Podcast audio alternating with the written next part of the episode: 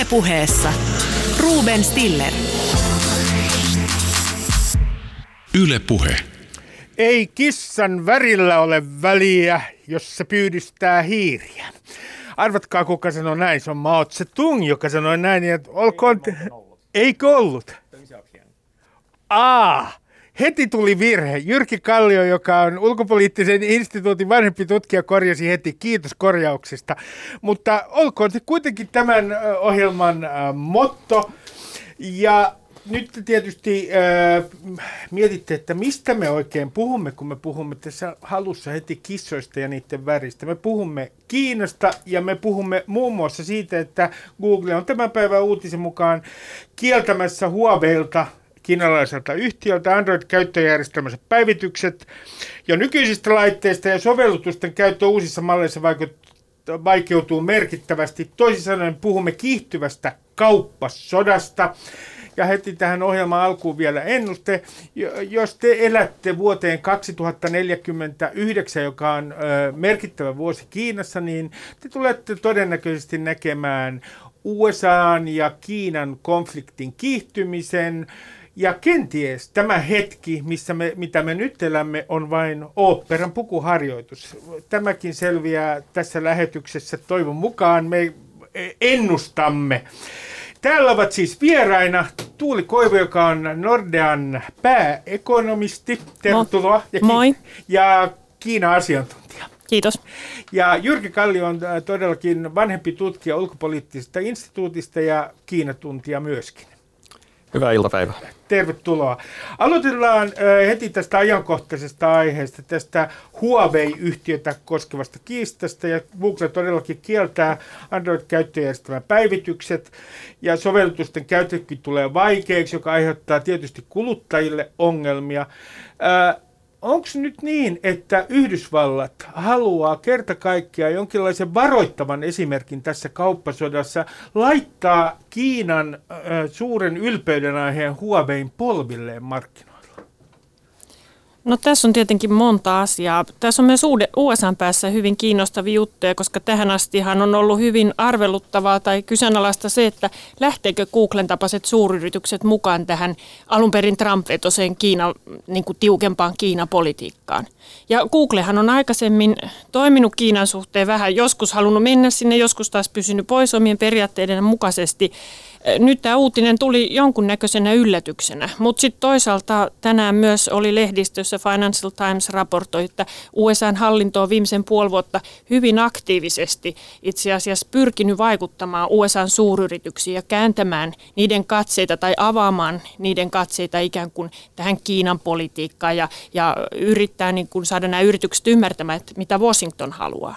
Ja siellähän on julistettu kansallinen hätätila. Käytännössä tämä tarkoittaa sitä, että Huawei ei pysty ostamaan amerikkalaisia komponentteja.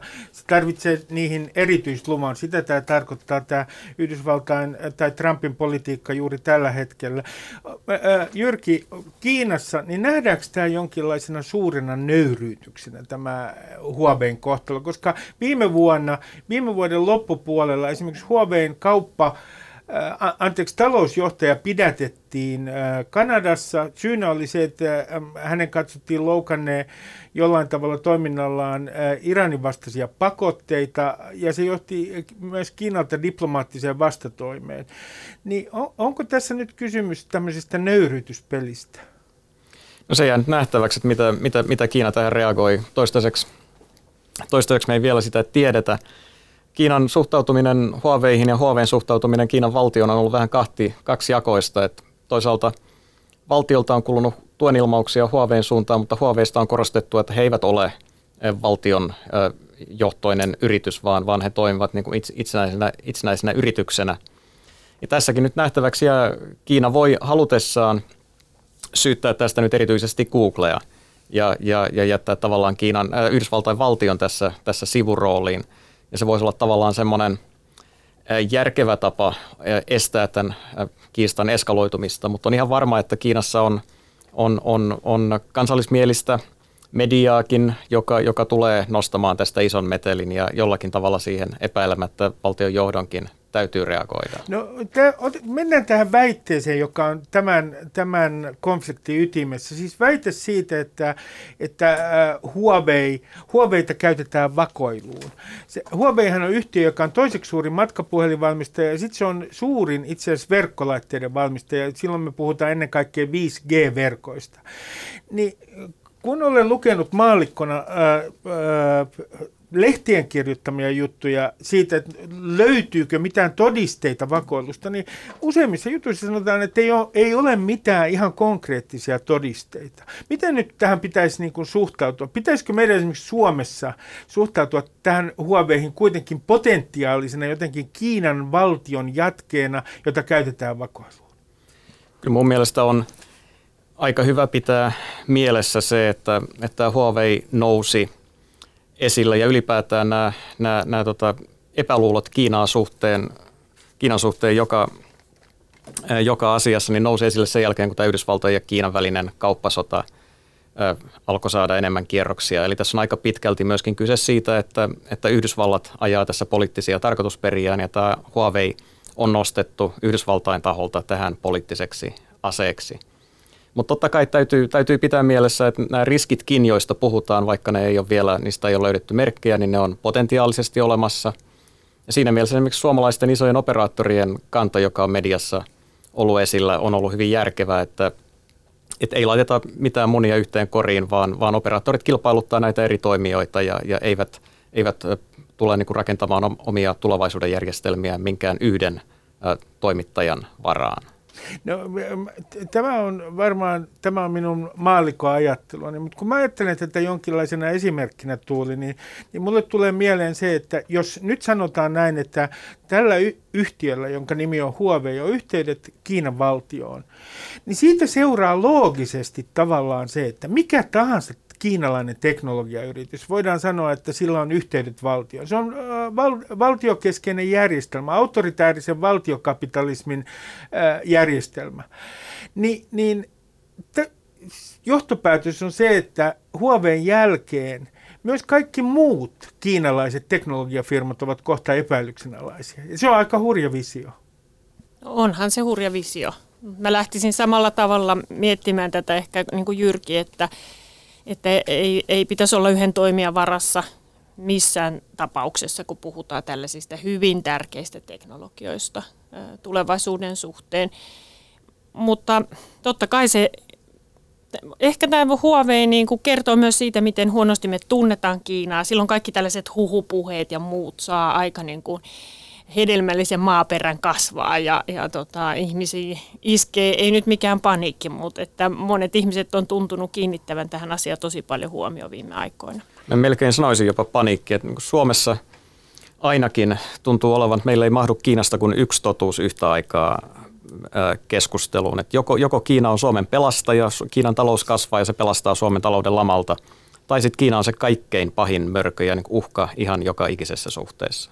Joko tai. Mennään, mennään sitten itse asiassa Kiinan äh, ja Suomen suhteisiin. Jos ajatellaan tätä kiihtyvää kauppasotaa, kutsutaan sitä nyt kauppasodaksi, niin, niin mihin tuuli se tulee, mikä on se suurin riski USA ja Kiinan kauppasodan suhteen, äh, jos ajatellaan Suomen taloutta? Mihin se iskee ensimmäisenä täällä?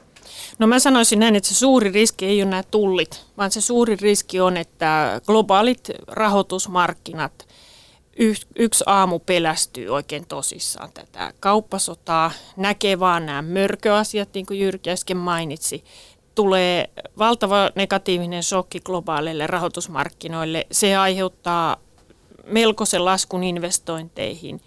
Ja me ollaan edelleen teollisuus- ja investointivetoinen talous. Pääosa meidän viennistä ulkomaille on investointitavaroita tai komponentteja osia sinne teollisuuteen. Ja ja tämä epävarmuuden kasvu voi nimenomaan lyödä sitä kautta hyvin vahvasti meidän vientisektoreihin. Kun, kun sanot, että se, se saattaa aiheuttaa shokin rahoitusmarkkinoille, niin, niin mä nyt myönnän, että tämä on vähän raflaavaa ja minä nyt vähän tietenkin toimittajana haluan kärjistää asioita, mutta onko mahdollista, että pitkä aikaa on keskusteltu siitä, että onko uusi finanssikriisi mahdollinen. Että yhtäkkiä tämä kauppasota niin kuin aiheuttaa maailmanlaajuisen finanssikriisin. Kyllä se mun mielestä on mahdollista. Nythän tähän astikin pörssit on liikkunut aika lailla Kiinan mukana silloin joulukuussa ja sitten taas uudestaan tässä pari viime viikon aikana, mutta vielä ei ole nähty niin suuria liikkeitä, ja, jotka olisi jäänyt vähän pysyväisluontoisemmaksi, jolla sitten olisi valtavia reaalitalouden vaikutuksia. Mutta näistä riskitekijöistä puheen ollen, niin mun mielestä kauppasota on tämän hetken maailmantalouden riski numero yksi. Ja Suomessa, niin onko mä oikeassa, että esimerkiksi jos otetaan joku kaupunki, johon tämä voi vaikuttaa, niin uusi kaupunki, jossa on autoteollisuutta, niin se on esimerkiksi ensimmäisellä mekeen listalla. No se on ilman muuta silloin listalla, jos Trump aktivoituu näiden autotollujen suhteen EU-hun. Eli nythän tämä USA ja Kiinan välinen kiista saattaa aiheuttaa sivuvaikutuksia tänne Eurooppaan myös sitä kautta, että se suurin kärsijä USA näistä tulleista on tähän asti ollut USA-laiset maanviljelijät. He ei saa Soijan tuotteet. Just näin. Ja he on saanut tukipaketteja kyllä kongressista, mutta se ei ole kattanut näitä kaikki tulomenetyksiä ja lisää tulomenetyksiä tiettävästi on tulossa. Trumpin täytyy ennen seuraavia vaaleja joillain nostaa takaisin maantaloustuottajien luottamus ja silloin ehkä täytyisi avata uusia markkinoita näille USA-maataloustuotteille. Ja USA on jo tämän vuoden alussa ilmoittanut, että EUn kanssa nimenomaan tästä asiasta aletaan neuvotella. Neuvottelut ei ole käynnistynyt ja yhtenä pelinappuna tässä voi olla sitten autotullit että Trump kiristää EUta nyt sitten autotulleilla avaamaan näitä maatalousmarkkinoita. No Jyrki, kun katsotaan, siirretään huomioon, otetaan ikään kuin kiinalainen näkökulma Suomeen, niin, niin jos ajatellaan tämän Suomen niin kuin geopoliittista asemaa Kiina, Kiinan geopoliittisella kartalla, niin olenko mä nyt niin kuin, oikeassa, että tämä on joku täplä siellä pohjoisessa, joka on kiinnostanut lähinnä sen takia, että Kiina haluaa tuonne arktisille alueille ja on kiinnostunut ö, arktisten alueiden raaka-aineista. No ei ihan pelkästään. Kyllä Suomi nyt on tätä täplää, täplää isompi kuitenkin Kiinankin kartalla. Jos me ollaan EU-jäsenvaltio ensinnäkin, on valtio, jolla on maaraja Venäjän kanssa, meillä on yhteinen rajanaapuri Kiinan kanssa – Eli Kiinaa kiinnostaa myöskin se, että miten, miten Venäjä nähdään, nähdään täältä päin. Ja Suomi on, on tämmöinen Kiinan, Kiinan kannalta hyväksi, harmittomaksi osoittautunut toimija, jonka kanssa on, on mielenkiintoista käydä keskusteluja esimerkiksi Euroopan tilanteesta ja siitä, että miten, miten täältä vinkkelistä nähdään Yhdysvaltojen ja Venäjän, Venäjän suhteet. Ja sitten nämä arktiset asiat. Kiina on arktisellakin alueella – merkittävä toimija hyvin usealla eri sektorilla. Ja Suomi tietenkin arktisena valtiona, arktisen neuvoston jäsenvaltiona on, on siltäkin kannalta kiinnostava, mutta mut ei se ole se välttämättä se ykkösasia näissä, näissä kahdenvälisissä suhteissa, että Suomella on paljon – sen tyyppistä osaamista, teknologiaa, joka Kiinaa kiinnostaa, erityisesti ympäristöteknologian alalla? No, jos otetaan tässä pieni oppitunti siitä, kuinka voi pilata suhteet Kiinaan, otetaan esimerkit Pohjoismaista, niin olenko mä oikeassa nyt Jyrki, että helpoin tapa pilata suhteet, jos me katsotaan Tanskan, Ruotsin, Tanska ja Ruotsin esimerkkiä esimerkiksi, niin Tanskassa saatiin suhteet huononemaan Kiinaan sillä tavalla, että poliitikko tapas, taisi olla hallituksessa, tapas Dalai Lama, eikö totta? Joo, se oli pääministeri tapaaminen, mutta epävirallinen sellainen, mutta se oli 2009 kyllä. Ja sitten Norja pilasi suhteensa antamalla, koska Nobel-komitea antoi kiinalaiselle toisinajattelijalle Nobelin kirjallisuuspalkinnon. Oliko se rauha, ra, anteeksi, rauhanpalkinto? Joo, 2010 ja sen seurauksena Norjan ja, ja Kiinan suhteet oli jäissä melkein seitsemän vuotta. Tanska pääsi tästä, tästä pannasta aika nopeasti, mutta se edellytti Tanskalta tämmöistä tavallaan anteeksi pyyntöä. Ja niin myöskin tämä Norjan kiista ei päättynyt ennen kuin kun Norja lupasi kunnioittaa Kiinan ydinintressejä. Jos me ajatellaan täällä pohjoisella alueella, että mikä on se valtio, joka harrastaa niin sanottua megafonipolitiikkaa, toisin sanoen suhteessa Kiinaan, toisin sanoen saarnaa moraalia. Se on valtio, joka saarnaa moraalia, on aina sanonut sodan jälkeen moraalia kaikille. Se on Ruotsi. Ja Ruotsissahan on oma kohunsa, koska Ruotsin kansalainen, joka oli kiinalaissyntyinen, siepattiin, hän oli Kiina-kriitikko Kiinaan, ja siitä on noussut noussut kohu ja sitten oli kohu äh, kiinalaisten turistien kohtelusta. Onko nyt äh, Suomen ja Ruotsin välillä se ero, että Ruotsi on megafoni politiikkaa harrastava, äh, moralisoiva, äh, kova ääneen moralisoiva maa Kiinan suhteen, ja Suomi on tämmöinen varovaisempi Kiinan suhteen, mitä tulee esimerkiksi ihmisoikeuksiin. Ei, kyllä, kyllä kysymys on siitä, että, että Kiina ensinnäkin toimi äärimmäisen härskisti kansainvälisen oikeuden ja politiikan kannalta, että, että tosiaankin siipat, siepattiin Ruotsin kansalainen kolmannesta maasta, vietiin, vietiin Kiinaan. Kiina ärsyyntyi siitä, että Ruotsi nosti tästä metelin ja Ruotsin nyt, tai ilmeisen yliaktiivinen Kiinan suurlähettiläs, siis Kiinan suurlähettiläs Ruotsissa, on nyt sitten tehnyt parhaansa Ruotsin mainetta mustamaalatakseen ja, ja, ja saanut aikaan muun muassa matkustusvaroituksen kiinalaisille, jonka mukaan Ruotsi on vaarallinen matkakohde, jota tuskin kukaan ottaa erityisen vakavasti. Mutta joka tapauksessa tämä kertoo, ei kerro siitä, että Suomen ja Ruotsin politiikassa olisi merkittävää eroa tässä suhteessa, vaan siitä, että mikä tahansa tapahtuma, johon me, Ruotsi tai Suomi, emme itse voi vaikuttaa, voi johtaa siihen, että nämä suhteet voi yhtäkkiä jäätyä. Ja nythän me ei vielä tiedetä, mitä Ruotsin ja Kiinan suhteissa tässä, tässä tulee tapahtumaan. Missä vaiheessa Ruotsin täytyy myöskin nöyrtyä ja esittää, esittää jonkinlainen anteeksipyyntö vai mihin tämä kehittyy. Jotain aivan vastaan voi tapahtua milloin tahansa myöskin Suomen ja Kiinan suhteissa. No jos ajatellaan tätä äh, kiihtyvää, palataan tuohon kiihtyvään äh, äh, kauppasotaan, niin, niin minkälaisen, mikä on, kun te teette Nordeassa ennusteita, niin mä kysyn Tuuli näin sinulta, että kun otetaan kolme mahdollista äh, markkinahäiriötä aiheuttavaa tekijää. Otetaan Brexit, otetaan Iranin ja Yhdysvaltain välinen konflikti ja sitten otetaan tämä Kiinan ja Yhdysvaltain välinen kauppasota. Niin mikä näistä sinun mielestäsi, voiko ne laittaa järjestykseen noin riskien suhteen? Mikä on kaikkein suurin riski? No kyllä se maailmantalouden ja mun mielestä myös Suomen talouden kannalta on tämä kauppasota. perustelut ehkä ne, että, että yleensä sellaisen shokin aiheuttaja, suuren shokin aiheuttaja vaatii sen, että osapuolet, oli niitä yksi tai useampi, on merkittävi maailmantalouden kannalta. Ja USA ja Kiinan talousjätit. Jos Pohjois-Korea, Iran, tämän tyyppiset taloudet, jos siellä jotain tapahtuu, niin yleensä ne vaikutukset maailman talouteen, suorat vaikutukset sekä epäsuorat vaikutukset ja aika vähäisiksi. Totta kai lähi alue, Iran on tärkeä öljyntuottaja, mutta länsimaiden riippuvuus öljystä on viime vuosina vähentynyt aika radikaalisti ja se vähentää myös ö, tätä riskin kokoa Iranissa.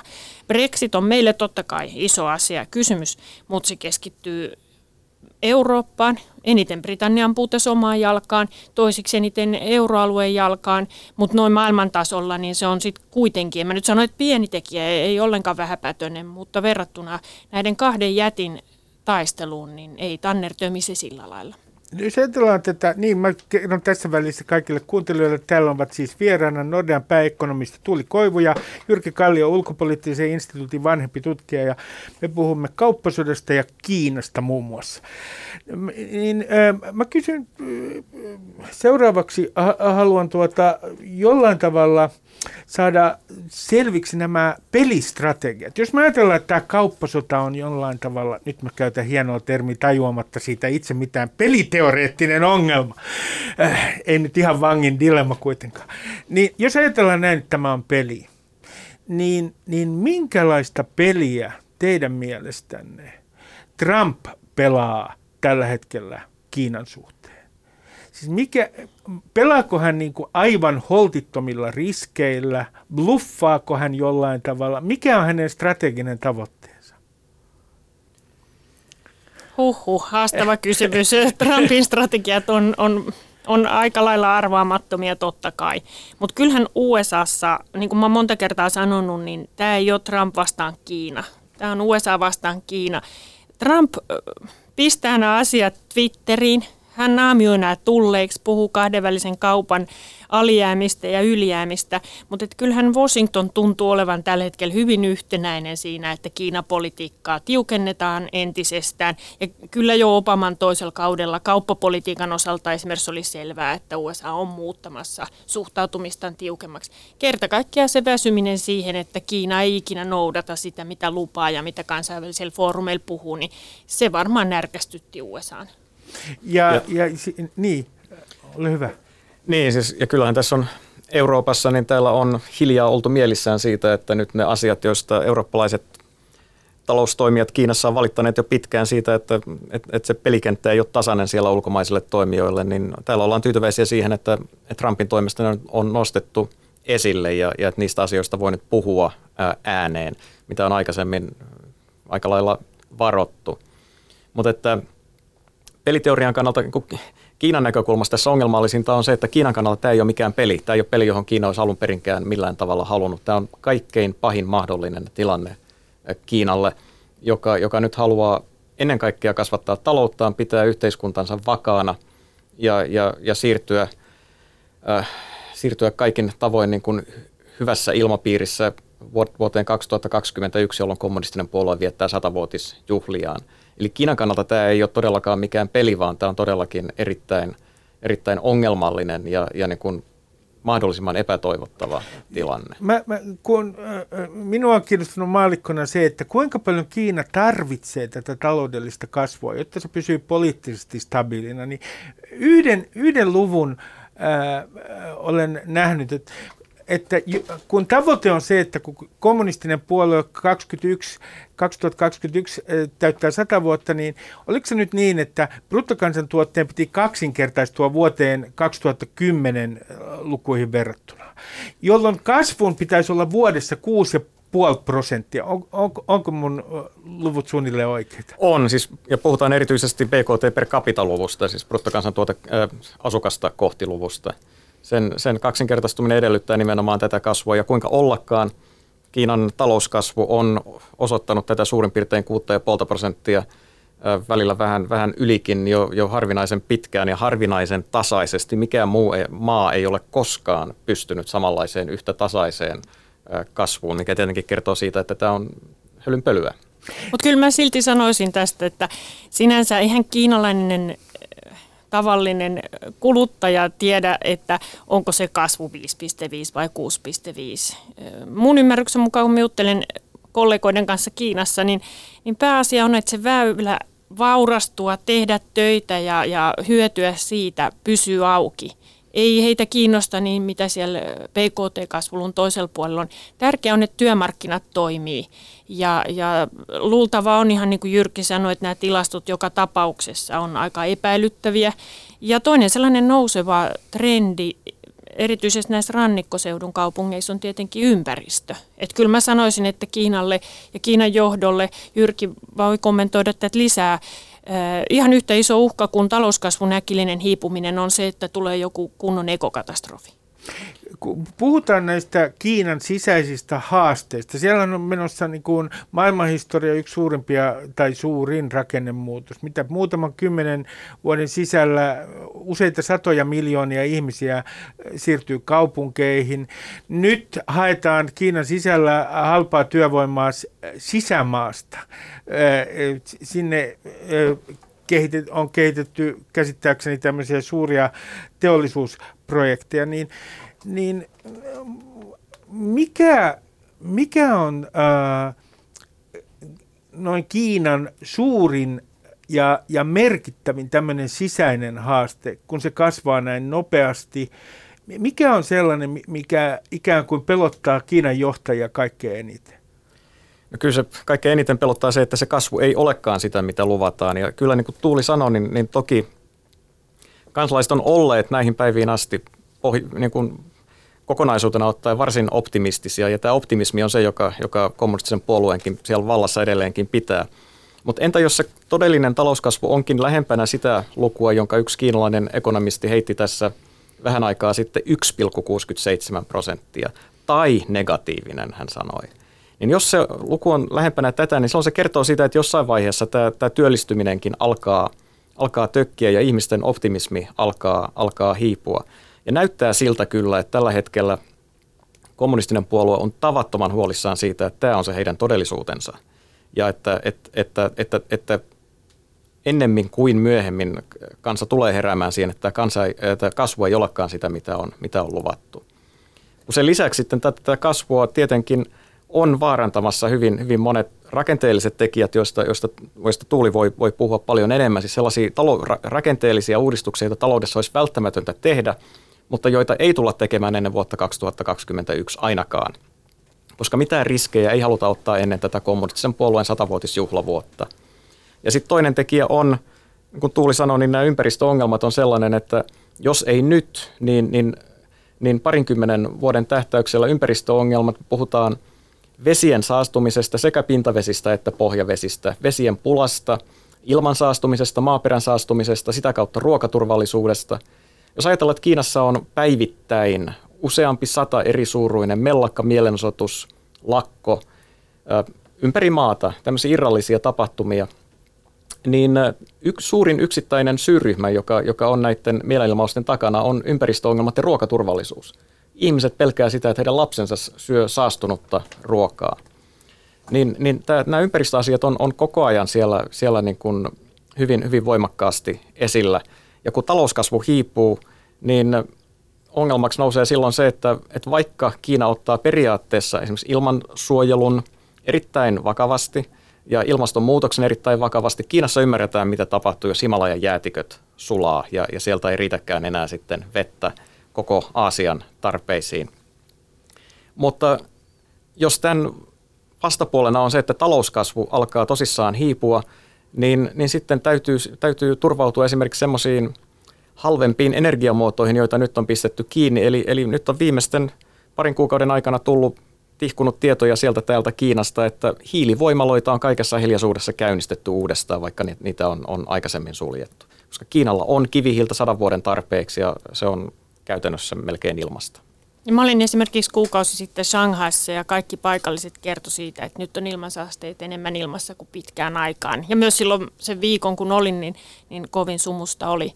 Tämä talouskasvun hiipuminen tosiaan, sehän on, voisi sanoa fakta. Jos ekonomistit yhteen teoriaa uskoo, niin se on oikeastaan se, että kun maa rikastuu ja ottaa kiinni teknologiajohtajia, niin kasvu vääjäämättä hidastuu. On helpompaa omaksua käytäntöjä muilta, omaksua sitä teknologiaa muilta. Ja se on nopeampi tapa kasvaa kuin se, että sä oletkin siellä eh, teknologisena johtajana ja sun täytyy innovoida ja kehittää kaikki. Se vaatii paljon enemmän resursseja ja vaikka Kiina ole kuin muutamalla lippulaiva-alalla vasta tällainen teknologiajohtaja, niin on päivän selvää, että se teknologinen takamatka on supistunut jo huomattavasti ja Kiina on nousemassa enemmän ja enemmän näiden innovoijien joukkoon. Ja se tarkoittaa sitä, että jos kasvuvauhti nyt on jo puolittunut sieltä yli 10 prosentin luvuista, niin taatusti se tulee puolittumaan sinne sitten kolmosen kieppeille, en tiedä ehkä kymmenen vuoden sisään vähintään. No entä velkaantuminen, koska eikö velkaantuminen ollut yksi asia, joka on teitä, Kiinan velkaantuminen, joka on huolestuttanut teitä ekonomisteja? Ilman muuta, jos, jos katsotaan kansainvälisen valuuttarahaston, kansainvälisen järjestelypankin, maailmanpankin raportteja, niin Kiinan velkatasot on se punainen vaate, punainen valo on vilkuttanut siellä kaikilla mahdollisilla hälytysmittareilla jo monen vuoden ajan, oikeastaan alkaen sitten vuoden 2008 elvytyspolitiikasta, joka oli siis vastaus Finanssi, kansainväliseen, niin. just niin. Mutta mä itse taas kuvittelen näin, että jos me ollaan jotain opittu esimerkiksi USA-finanssikriisistä ja mietitään, että mikä erottaa Kiinan sekä silloisesta USA-poliittisesta tilanteesta ja sitten toisaalta taas nousevista talouksista, jotka, jotka on kokenut velkakriisejä, niin verrattuna näihin muihin nouseviin talouksiin Kiinan velka on kotimaista.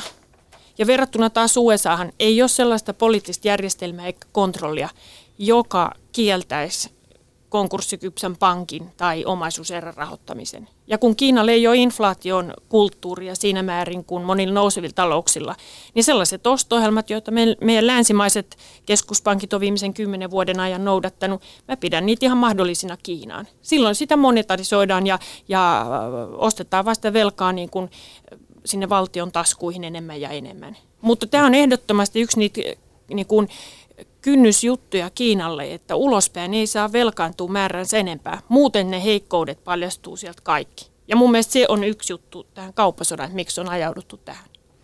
No kuinka tällä hetkellä, kuinka paljon tästä, tästä kauppasodasta, siis ollaanko Jyrki sinun mielestäsi jo siinä pisteessä, mistä tulee niin merkittävä poliittinen arvovaltakysymys, että tällä koko kauppasodalla alkaa sitten se alkaa niin kuin toimia omalla logiikallaan, koska se on muuttunut po- poliittiseksi arvovaltakysymykseksi.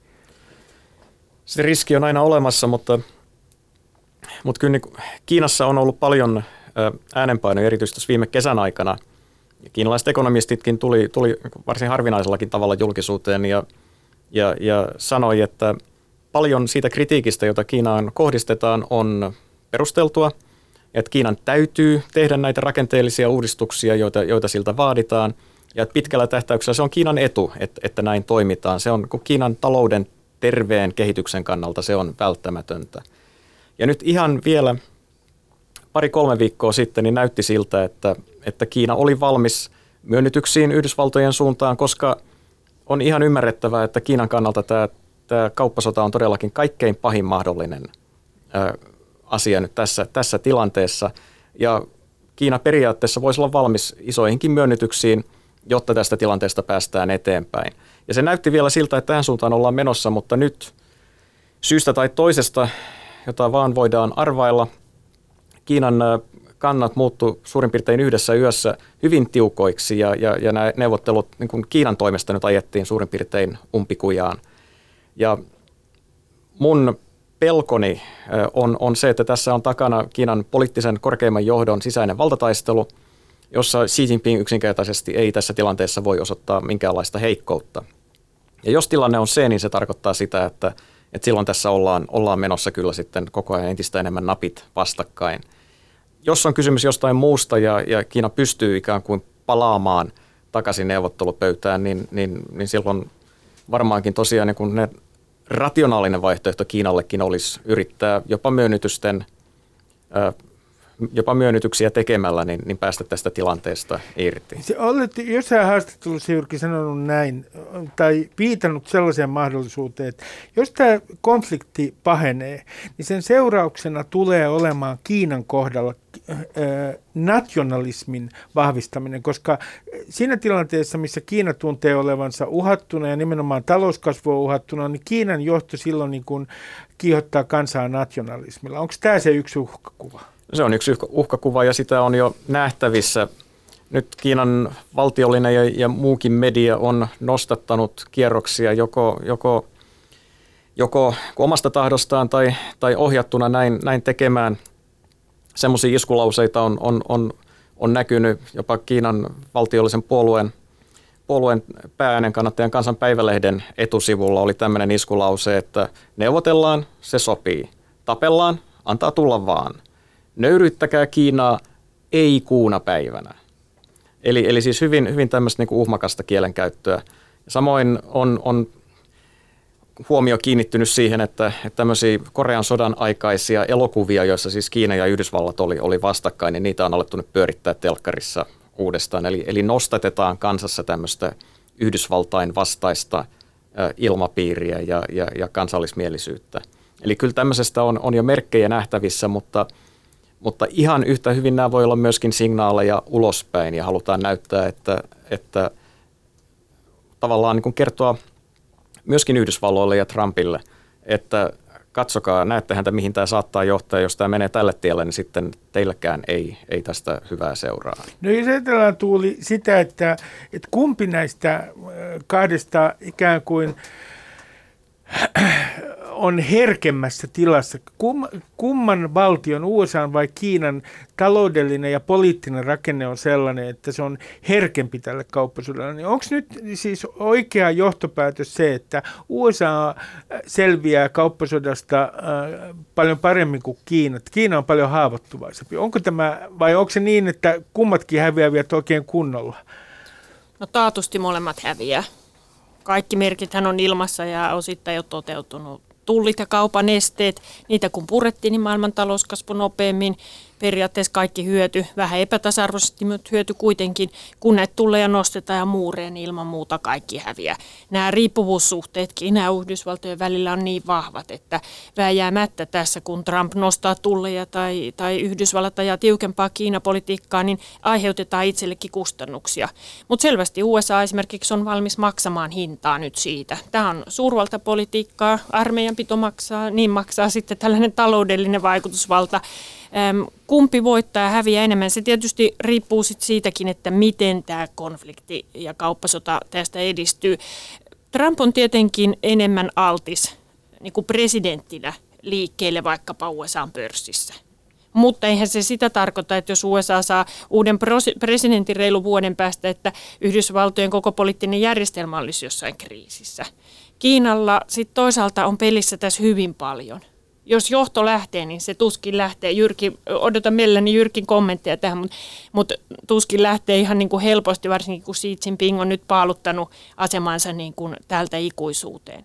Jos me katsotaan ihan puhtaasti talouslukuja, niin mä ajattelisin, että USA on tässä niskan päällä totta kai USA on riippuvainen monin tavoin Kiinan taloudesta. Nyt viime aikoina on puhuttu jonkun verran siitäkin, että, että tietyt raaka-aineet, sellaiset harvinaiset maametallit tulee Kiinasta, mutta ihan se, että, että äh, mitä USAssa se julkinen mielipide tuumaa siinä vaiheessa, jos Kiina lopettaa elektroniikkatoimitukset Yhdysvaltoihin, koska Kiina on hallitseva toimija monilla aloilla. Mutta toisaalta Kiina voisi sanoa paljon köyhempi. Elintaso 15 prosenttia siitä, mitä USAssa valtava riippuvuus maailmankaupasta, valtava riippuvuus siitä, että vienti vetää ja sieltä syntyy niitä työpaikkoja. Kyllä mä silti ajattelisin, että kyllä tässä USAssa niin kauan kuin talous kasvaa, niin kuin nyt näyttää vielä kasvavan, niin on, on varaa ruuvata ruuvia vielä tiukemmalle. Miten sinä Jyrki näet, että kun viittasit siihen, että mä aina lausun varmaan hänen nimensä väärin, Xi Jinping, sinä lausut hänen nimensä. Miten se pitää lausua, Kiinan presidentin nimi? Xi Jinping. Sieltä tuli oikea lausuminen. Minä en pysty tuohon. Äh, niin, niin onko nyt siis, onko mahdollista todellakin, että hänen asemansa on jollain tavalla uhattuna, koska häntähän pidetään Kiinan vahvana miehenä ja on joissain lähteissä on puhuttu jopa uudesta henkilökultista. Uusi henkilökultti on, on, on kyllä hyvin pitkälti totta. Ja tässä vielä pari vuotta sitten niin näytti siltä, että, että Xi on todellakin paaluttanut asemansa tuonne vuoteen 2035 asti ainakin, jos ei sitten jopa vuoteen 2049, jos hän siihen asti aikoo, aikoo pysytellä hengissä.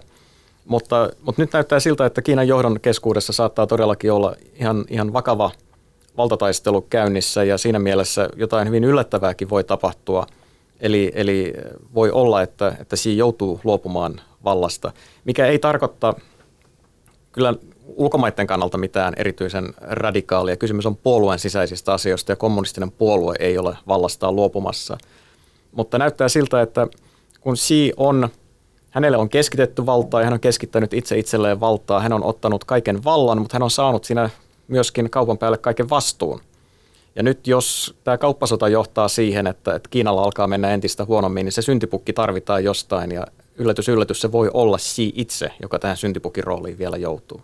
No Tuuli, kun e, jonain päivänä, kun sä oot siellä Nordean deskillä ja sitten sä huomaat, että Kiinan, ää, Kiina, Kiinassa on ikään kuin valtataistelu johtanut siihen, että, että nykyinen presidentti joutuu syrjään ja tulee uudet hahmot, niin ku, kuinka paljon tällainen ää, mahdollinen muutos niin aiheuttaa markkinahäiriöitä?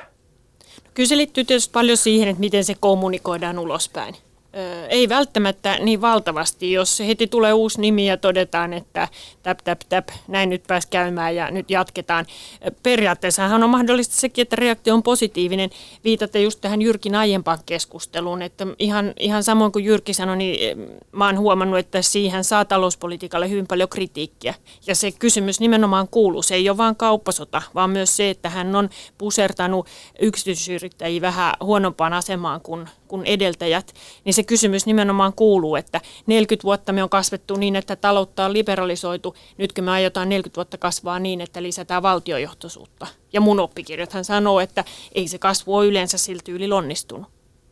Mutta, mutta mä, mä vähän väitän sulle vastaan tuoli, että Kiinahan niin kuin, tavallaan Kiinan kehitys, niin sehän ikään kuin, niin kuin kumoaa semmoiset tietynlaiset hypoteesit. Otetaan yksi hypoteesi, että kun keskiluokka kasvaa, ja Kiinassahan se on kasvanut räjähdysmäisesti lyhyessä ajassa, niin silloin ikään kuin olot liberalisoituvat ja demokratia etenee. Näinhän Kiinassa ei ole ollenkaan tapahtunut. Sitten toiseksi, että tämmöinen valtiokapitalistinen autoritäärinen malli, niin sehän on tuottanut kuitenkin, tämä valtiojohtoinen malli, niin valtavan nopean taloudellisen kasvun että, että, että jos väitetään, että demokratia ja kapitalismi niin kuin ikään kuin kulkevat käsikädessä, niin tämä Kiinan antama mallihan niin kuin kertoo vähän, vähän toista. Ilman muuta jo ja, ja kyllä, kyllä mä oon itse ruvennut myös vähän epäilemään sitä, että ei se kasvu välttämättä sitä demokratiaa vaadi. Olen 15 vuotta ja ylikin seurannut Kiinaa, enkä tavannut yhtä ainutta kiinalaista ekonomistia esimerkiksi, joita mä tapaan tästä paljon, joka haluaisi demokratiaa. Se liittyy nimenomaan siihen, että kiinalaiset totta kai ymmärtää, että meitä on tässä ympärillä melkein 1,4 miljardia muuta. Ja epäluulo muihin kansalaisiin on paljon suurempi kuin tällaiseen niin kuin jo, keskusjohtoon. Ja, ja halutaan antaa valtaa sinne keskusjohtoon. Mutta sitten toisaalta se, että että Kiina on valtiojohtoisena kasvanut jo, mutta kun lähdettiin ihan täydellisestä sellaisesta suunnitelmataloudesta, niin kyllä se liberalisointi nimenomaan on tuonut pikkuhiljaa niitä tehokkuushyötyjä. Ensin vapautettiin maataloutta. Sen seurauksena maatalousväestö koki ne suurimmat hyödyt. Sitten Deng Xiaoping laajensi näitä uudistuksia enemmän sinne kaupunkeihin, toivotti ulkomaiset yritykset tervetulleeksi. Se oli se seuraava suuri kasvusysäys. 90-luvun lopulla me nähtiin isot valtion yritysten alasajot, pankkisektorin pääomittaminen se, ja, ja VTO-jäsenyys yhdessä niin toi ehkä sitten sen kolmannen jonkunnäköisen kasvusysäyksen. Tällaisia sysäyksiä tarvitaan lisää. Ja, ja kun äsken oli puhetta siitä, että yhä enemmän ja enemmän Kiinan täytyy itse innovoida – jotta, jotta tämä kasvu jatkuu, niin kyllä mä väittäisin, että yleensä valtiot ei ole ihan kauhean hyvin välttämättä nähnyt näitä innovointi- ja markkinointipaikkoja. Kyllä siihen valtiokin tarvitaan totta kai tukemaan tutkimus- ja kehitystyötä. Tarvitaan perustutkimusta, tarvitaan pitkää kärsivällisyyttä, mutta että ei, se, ei se varmaan ole se vastaus näihin ongelmiin. Enkä mä, mä en olisi pistämässä tätä teoriaa keskiluokan kasvun ja demokratian yhteydestä vielä romukoppaan, koska niin kuin Tuuli sanoi, niin Kiina on vielä kaukana keskiluokkaisesta yhteiskunnasta. Se on kokonaisuutena vielä erittäin köyhä ja, ja kestää vielä vuosikymmeniä ennen kuin Kiinassa alkaa olla suuri osa väestöstä semmoista, jota me voidaan pitää keskiluokkaisena. Toki siellä tänä päivänä on jo, on jo ehkä 300 miljoonaa ihmistä, jotka on, on meikäläisittäin niin kuin keskiluokkaa – ja sitten 500 miljoonaa semmoisia, jotka on päässeet jo sille kulutuksen asteelle, että heillä ei kaikki raha mene välttämättömyyksiä, vaan he voivat, voivat ostella kaikkea muuta kivaa. Mutta sitten toinen mokoma vielä, vielä ihmisiä sitten, jotka elää joko juuri ja juuri toimeentulon tuntumassa tai, tai, tai, tai sen alapuolella.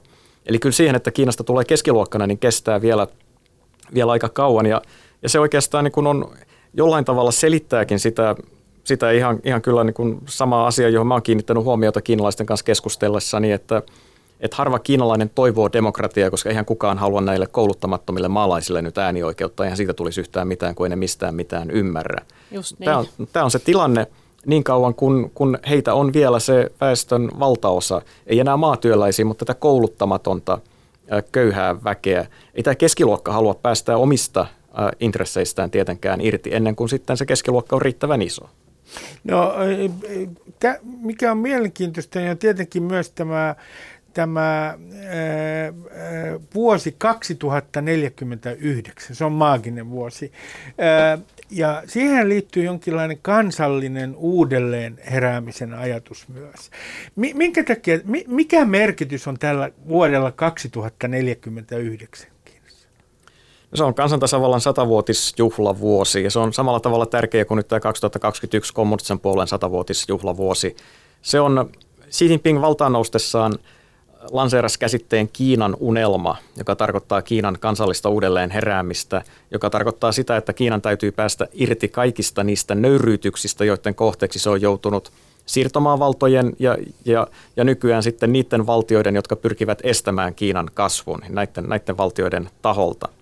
Ja sillä sitten keksittiin hyvä ajallinen määrä, 2049. Se on, se on sopiva satavuotisjuhla, johon, johon nyt sitten kaikki tämä Kiinan kehitys – keskittyy. Kaikki suunnitelmat on laadittu sillä tavalla, että sen jälkeen Kiina tosiaankin on noussut. 2050-luvulla Kiinasta tulee maailman johtava, ei välttämättä johtavin, mutta maailman johtava taloudellinen, poliittinen ja sotilaallinen mahti. Ja tämä on se kaiken kattava ikään kuin visio, joka, jota nyt kansalle kovasti myydään, että olkaa meidän kommunistisen puolueen kelkassa, niin te tulette vielä näkemään, kun me tämä kaikki hieno saavutetaan. No sitten on yksi vuosiluku, joka liittyy voimakkaasti talouteen. Jos mä muistan oikein, 2025 Made in China. Ja, ja siinä on kai, onko mä ymmärtänyt tuli oikein, että kysymys on siitä, että mikä on tiettyjen tuotteiden kotimaisuusaste. Että pyritään olemaan ikään kuin omavaraisia. No se on osittain liittyy siihen, osittainhan se liittyy siihen, että tulee yhä korkeamman tason teknologia Kiinasta, joka voi sitten vallata myös maailmanmarkkinoita. Se on tällaista teknologian ja, ja uusien tuotteiden puffausta.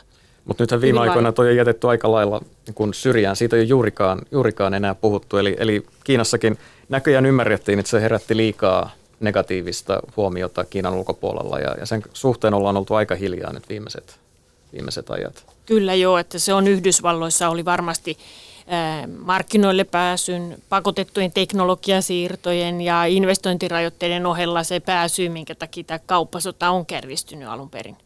Täällä on tänään vieraana Nordean pääekonomisti Tuuli Koivu ja Jyrki Kallio, ulkopoliittisen instituutin vanhempi tutkija. Äh, jos katsotaan sitten äh, pitemmällä aikavälillä esimerkiksi tämän kiinalaisen systeemin muuttumista, mahdollista yhtä kehityspolkua, niin, niin mitä, te, mitä te Tuuli sanot siitä, että, että, että kun amerikkalaiset nyt vaativat ja niin eurooppalaisetkin käsittääkseni, että, että valtion roolia pitää suitsia Kiinassa – niin kuinka todennäköistä se nyt on, koska koko järjestelmähän siellä perustuu siihen, että kommunistinen puolue on vallassa ja, ja pitää, pitää valtaa ja koordinoi myös taloutta. Niin siis tavallaanhan lännen vaatimus on se, jos mä kärjistän, että muuttakaa koko järjestelmän perustaa.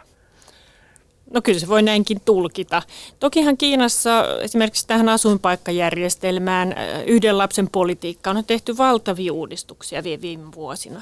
Sitten on monta talouden alaa, jossa nämä uudistukset on pysähtynyt sanotaan jo kymmenen vuotta sitten ja pikemminkin on menty takapakkia. Uskottu, että, että tämä valtiojohtoisuus tuottaa sen, sen parhaan tuloksen esimerkiksi tässä innovointihommassa.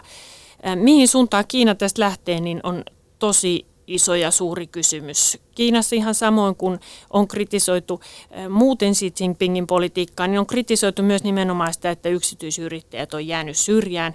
He kokee olonsa vähän uhatuksi ja Xi on pyrkinyt sitten erinäisin toimiin ja puhein rauhoittelemaan näitä yksityisyrityksiä. Että kyllä teistä edelleen pidetään huoli, että te olette arvokkaita Kiinan taloudelle, mutta näitä huolia on hyvin vaikea sanoa, että mihin suuntaan Kiina lähtee. Mä ajattelen talouskasvun näkökulmasta tärkein olisi tietysti säilyttää se polku, polku siihen vaurastumiseen ja työntekoon, että, että kyllä sillä lailla pitää vapauksista ja, ja omistusoikeuksista pitää ilman muuta tosi tarkka huoli. Sitä rajaa ei voi ylittää, koska meillä on maailma täynnä valtioita, joissa talouskasvu ei käynnisty sen vuoksi, että yksityisyrittäjät ei pysty luottamaan siihen, että kukaan ei vie tätä mun investointia pois. Jos vielä tuohon Xi Jinpingin valtakauden alkuun asti, erityisesti Hu Jintaon hänen edeltäjänsä aikana, Kiinassa uskottiin nähtävästi siihen, että, että kyllä tätä sosialismia voi rakentaa ja kommunistinen puolue voi pysyä vallassa sillä tavalla, että valtiota ja puoluetta pikkuhiljaa erotetaan toisistaan, että taloutta koko ajan liberalisoidaan, valtion yritysten roolia pienennetään. Oli tavallaan sellainen yhteiskuntasopimus, että jos kerran niin kauan kuin talous kasvaa, niin puolue kyllä voi pysyä johdossa ja, ja, ja kansa on, on siihen tyytyväistä ja on yhteen sovitettavissa markkinatalous ja, ja, ja, ja kommunistisen puolueen johtoasema. Mutta nyt on käännytty toiseen suuntaan, niin tässä on takana todennäköisesti tilannearvio, joka on tehty ylipäätään maailmantilanteen ää, ää, kun muuttumisen johdosta ja, ja Kiinan talousongelmien johdosta – Kiinassa on todettu, että on paljon riskejä ja kriisejä, jotka Kiinaa uhkaa, ja niihin, näiden, näihin riskeihin kohtaamiseksi niin on valittu parhaimmaksi keinoksi se, että puolueen johtoasemaa pitää uudestaan kaikilla valtion sektoreilla ja, ja, ja yhteiskunnan sektoreilla vahvistaa. Ja puolueen sisällä se on merkinnyt sitä, että puolueen sisäistä kuria ja ideologiaa pitää vahventaa. Ja tämän kaiken seurauksena valta on nyt keskitetty puolueen ytimen käsiin, jotta tämä puolue pysyy mahdollisimman yhtenäisenä ja sitä kautta myöskin puolueen rooli ja sanoma kautta koko yhteiskunnan pysyy mahdollisimman yhtenäisenä. Ja tämä yksi ydin on Xi Jinping itse. Kommunistisella puolueella on nyt yhden, yhden ihmisen muodostama ydin, mikä on taas pitkästä aikaa aika poikkeuksellista. Tämä on se tilannekuva, joka on, joka on tehty ja johon on aika pitkälti vaikuttanut myöskin kiinalaisten arvio siitä, että miksi Neuvostoliitto kaatui – kommunistisen puolueen näkemyksen mukaan se kaatui siihen, että puolue ei, siellä ei puhuta siitä, että, että se sortuu asevarusteluun Yhdysvaltojen kanssa. Toki se Kiinassa ymmärretään ja Kiina ei varmastikaan ole sitä esimerkkiä seuraamassa, mutta ennen kaikkea vedotaan siihen, että puolue menetti ideologisen kun uskottavuutensa ja se menetti myöskin yhtenäisyytensä. Ja Kiinassa halutaan välttää nämä virheet nyt juuri jälleen kerran ennen kuin tullaan tänne puolueen satavuotisjuhliin. Siihen asti erityisesti puolueen täytyy olla mahdollisimman yhtenäinen ja ideologisesti vahva.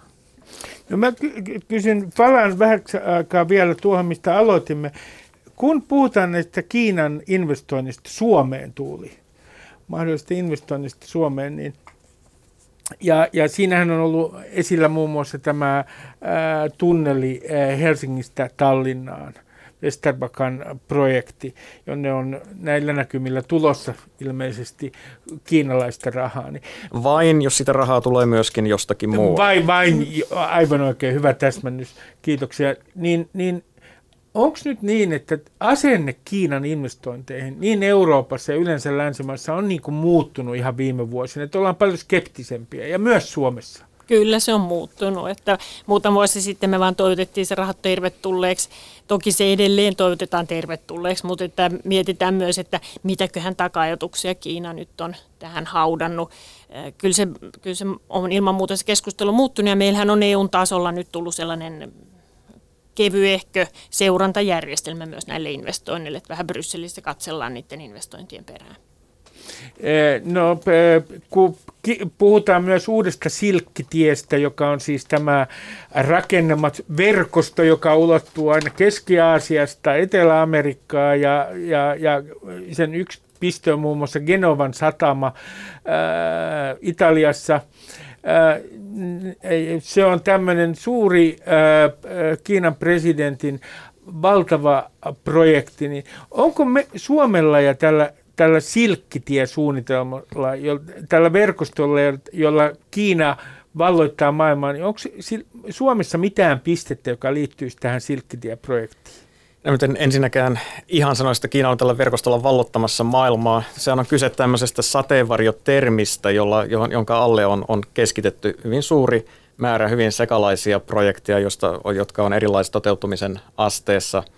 Ja kysymys on siitä, että on todellakin Xi Jinpingin itsensä luoma hieno idea, josta kukaan ei oikein tiedä, että, että mihin sillä pyritään ja, ja, ja mitä kaikkea sen pitäisi sisältää ja, ja millä tavalla sen pitäisi mennä eteenpäin – No kun Xi Jinping kävi Suomessa valtiovierailulla pari vuotta sitten, niin silloin hän sanoi, että, että muistakaa Suomessakin, että, että silkkitiehankkeet koskevat teitäkin.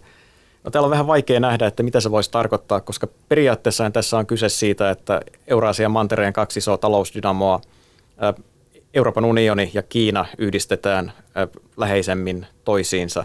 Meillä nyt on toimiva rautatieyhteys jo. Se, että Kouvalasta lähtee tavarajuna Xianiin, jonka keulaan lyödään tämä silkkitie-kyltti. Se takaa sille junalle ehkä niin kuin Kiinan, Kiinan, Kiinan sisällä vähän nopeammat yhteydet sitten, se, se priorisoidaan sen muun liikenteen ohi, mutta ei se, ei se muuten muuta todellisuutta millään tavalla. Eli mitä sitten voisi olla sellaista, joka toisi todellakin tässä suhteessa lisäarvoa, niin se on hyvin vaikea keksiä. No, on puhuttu täällä en ole kyllä kuullut kenenkään kiinalaisen vielä tätä, tästä, tästä, tästä mitään sanovan ainakaan virallisella tai puolivirallisella taholla, että Kiinalle siinä vaiheessa, kun jos pohjoinen meritie avautuu kaupalliselle liikenteelle siinä määrin, että, että, että, että, että ne liikennemäärät siellä huomattavasti kasvaa, niin voisi olla järkevää, että joku osa Aasiasta tulevasta rahdista purettaisiin johonkin norjalaiseen satamaan, josta se sitten johdettaisiin rakennettavan jäämeren radan kautta sitten Suomen satamiin tai sitten jopa, jopa uutta tunnelia pitkin suoraan Baltiaan ja sitä kautta Itäiseen ja Keski-Eurooppaan. Että tällä saattaisi olla Kiinan kannalta jotain, jotain järkevyyttä. Mutta niin kuin sanottu, tämmöistä ajatusta ei ole Kiinan taholta vielä esitetty. Ja nyt kun Suomessa valtiovalta on tämän jäämeren ratahankkeen jo oikeastaan parinkin otteeseen haudannut, niin on aika vaikea nähdä, että Kiinakaan sitä rupeaa uudestaan henkiä herättämään? No Tuuli, kun seuraat Kiinan taloutta, niin mikä Kiinan talouden seuraamisessa on vaikea? Siis onko se nimenomaan se, ja Kiinan kehityksen seuraamisessa, onko se nimenomaan se, että te ette voi ekonomistit edes luottaa niihin Kiinan virallisiin lukuihin? No se on ilman muuta yksi hankaluus. Pitää kahlata kauhean määrä tietoja läpi jotta saa jonkunnäköisen kokonaiskuvan. Se, miten mä yritän taklata itse näitä tilasto-ongelmia, on, että mä juttelen yritysten kanssa. Mikä se drive on siellä ruohonjuuritasolla, niin vaikka ehtii tavata ja jutella vain marginaalisen porukan kanssa verrattuna siihen, kuinka valtavan kokoinen talous Kiina on, niin yleensä sieltä kuitenkin löytyy joku hyvin yhtenäinen näkemys. Ja se auttaa vähän sit siinä, että miten näitä tilastoja tulkitsee. No Jyrki, kun Kiinan ihmisoikeustilanteesta kerrotaan synkkiä uutisia, miljoona uiguuria, turkkilaissukuista kieltä puhuvaa uiguuria, jotka ovat muslimeita, on, on leireillä, Kiina on laittanut uudelleen kasvatusleireille, siellä on kasvojen tunnistusteknologiaa kehitetään. Joidenkin artikkelien mukaan se alkaa, Kiinalla on visio orvelilaisesta yhteiskunnasta, jossa kasvojen tunnistusohjelmilla valvotaan kansalaisia koko ajan. Sitten on tämmöinen sosiaalisen pisteytyksen ohjelma, jossa voi menettää muun muassa länsimaalaisten kuvausten mukaan ma- matkustusoikeuksia, jos on esimerkiksi pitänyt liikaa äh, vääränlaista meteliä sosiaalisessa mediassa. Onko tämä todellakin menossa orvelilaiseen suuntaan tämä kiinalainen yhteiskunta? Kyllä ja ei, siis on ollut sitä menossa jo hyvin pitkään.